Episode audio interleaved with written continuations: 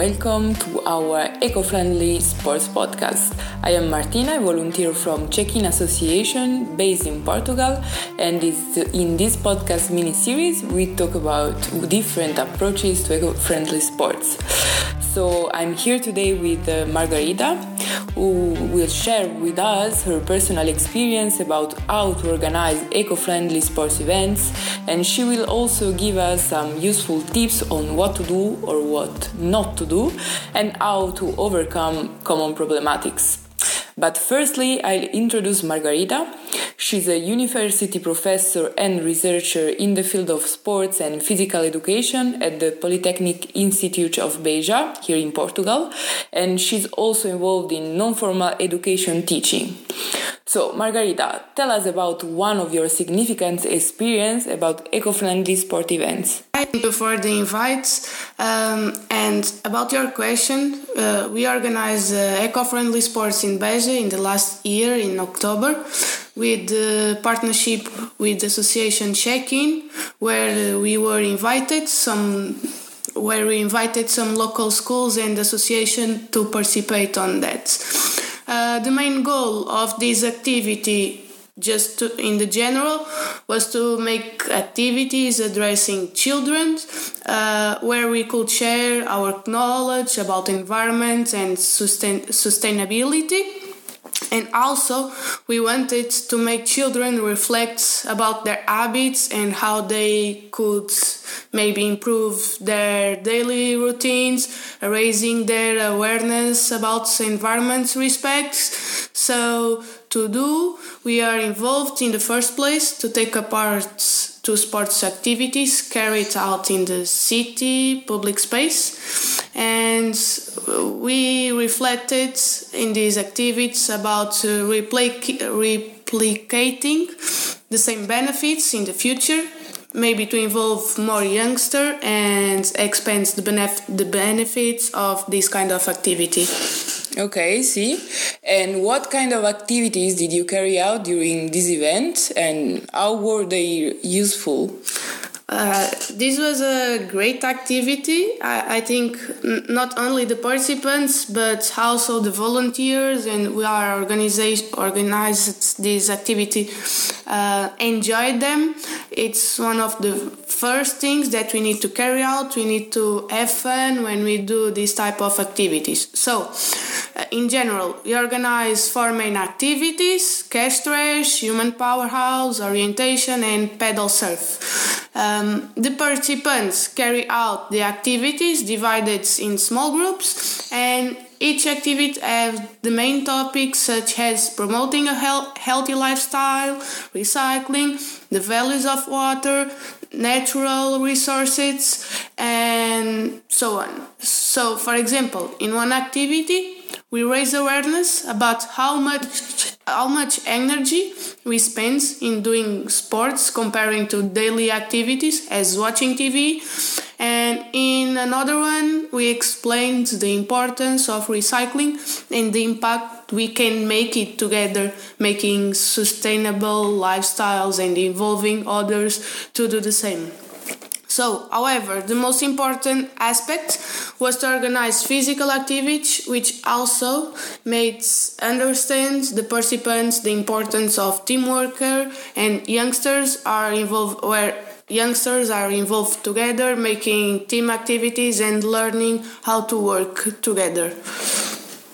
Uh, this kind of events has a double benefits. Youngsters learn about vital issues like environment and sustainability, but also, as I said in the first, having fun and doing sports. Yeah, so having fun is really, really important, but at the same time learning. But uh, do you have any useful tips about uh, how to organize eco friendly sport events?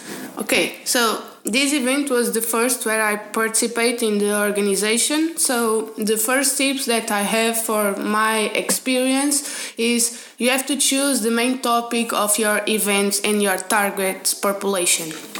Secondly, depending on your topic and targets, you can start both to plan the activities and look for appropriate partners. for our events, we choose to work with local schools and associations, and also the duration of the event. It's also important important depending of the partners you choose because of the time of manage management of boats. Thirdly, you have to choose the right place where where you where to do your activities. For example, you have to find a balance between a place and the activities that you are consider, considering and the materials that uh, you need it. The main goal is and this is my experience is to get the people involved in the public space like parks uh, that are preferable for outdoor sport activities but to have fun, fun for example also in family and when you are doing your planning you also and this is another tip you should consider how many trainers will be involved to get the activities working uh, at best. Here again, teamwork is fundamental. And I say it again teamwork is fundamental. Having a team meeting with the staff before the events to coordinate your actions is imperative. And in our case, we directly involve students from the universities to rule the activities. I think it was one of the big, uh, great uh, choose that we, we did. Yeah, so choosing the right partner is really, really important. But how can a, an individual, a common citizen who wants to be active uh, in these kind of activities, get funds to, to organize the, these events? Okay, the funding much depends on of, of the materials you need. So depends of the activities that you are organized, but it's not that expensive if you are having the event in place like parks. Because all you need almost is already there. Trees grass water water and so on. So it's important to look for partners who can financial support your like local associations involved in the social activities or in the local municipality yeah, very well. But okay, so in your opinion, what's important to keep in mind when having these events? Okay, once again, firstly, you have to have fun. The trainers must have a lot of energy to involve the participants, being clear and explaining the activities and the meaning of behind them to raise uh, youngster awareness having fun during the process really really helps learning indirectly from the activity. And secondly always take your time to have a final briefing. It's one of the most uh, important moments in the activities because everybody can tell their opinion, share your knowledge, your experience, and discuss about we learned and what we did, giving feedbacks, evaluate the effects, and also the activities. Understanding what the most what were the most liked activities? For example help us in the future uh, to choose which one can be replied replied in the future. And also it's a moment to think about the past habits present practice and possible possible future improvements. But uh, what are actually the problems you encountered in your experience or that you think you can encounter? Okay, um, this is not so easy to respond, but I will try it.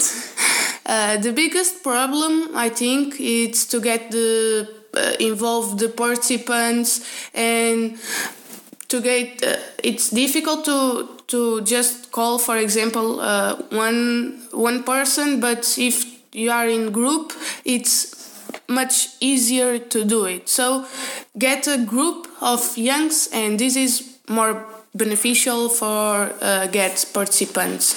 Um, and also promoting the the events it's important for our vi- visibility the visibility of the association the partnerships that we have the promotion of the the events um, and take uh, some main channels to get some newsletters and uh, uh, shared your events with the local community um, and also in after in the end of the the the, the activity uh, it's important to show the results for all of the part- partners to understand the impact that we have and we could be in the future. Moreover, logistical problems are pretty frequent, like transportation, uh, if uh, working with schools, or in the or the unpredictability of water when doing a outdoor activity, for example. But it's possible. We just need to believe and found ways to uh, step over the problems to get for our solutions. Yeah, so problems that can be overcome with a good organization. But let's recap a little bit. So, what are your suggestions to have an eco-friendly sport event? Okay, so um, make the topic of the activity clear for all. It's one of the main uh, su- suggestions. Um, know, uh, know how, who is your target and uh, decide the number of participants. It's also important. Be aware of the materials and all things you need for the activities, and also try to involve the local government and show that these activities are direct benefits for participants, but also indirect benefits for all of the community because you are sharing best practice. I think is it is that. Yeah, of course. So, based on your experience, do you have any final comments for us? Yes. Um, I think all cities, included Beja, need for more for this type of activities, but also youths involved in this type of activities of non-formal education. Um, I hope that in the future uh, we are we can more associations working together as partners to promote these kind of activities but also the partnership with institutions like institute polytechnic of beja. And as I said, non-formal education it's a good way to uh, get knowledge, share uh, share opinions, uh, and where we can explore explore it uh, more more activities and get more moments together. Moments of confrontation and briefing are central and necessary in, in each activity. So the participants or the volunteers also need to get involved and likes these type of organizations. Uh, for the future improvements, we also we should try to replicate also these events in maybe in other regions of Alentejo to expand and create more network between different associations, participants, local governments, and to share knowledge and the best practice. And for final, having fun. This is the key for everything. So, Margarida, thank you very much to share with us your knowledge and your experience. We hope that these suggestions will be useful to our public. And also, if you're interested in the topic, in our events, or you would like to know a little bit more on how to organize them on your own, you should definitely check on our Facebook page and Instagram account at Eco Friendly Sports. And you can also check uh, on our multimedia material on the implemented local eco sports events on our project website that is www.ecofriendlysport.eu Thank you once again for listening to this podcast. Keep on listening to other interesting ones broadcasted from other project partners' countries. And do not forget to be active and be eco friendly. Goodbye.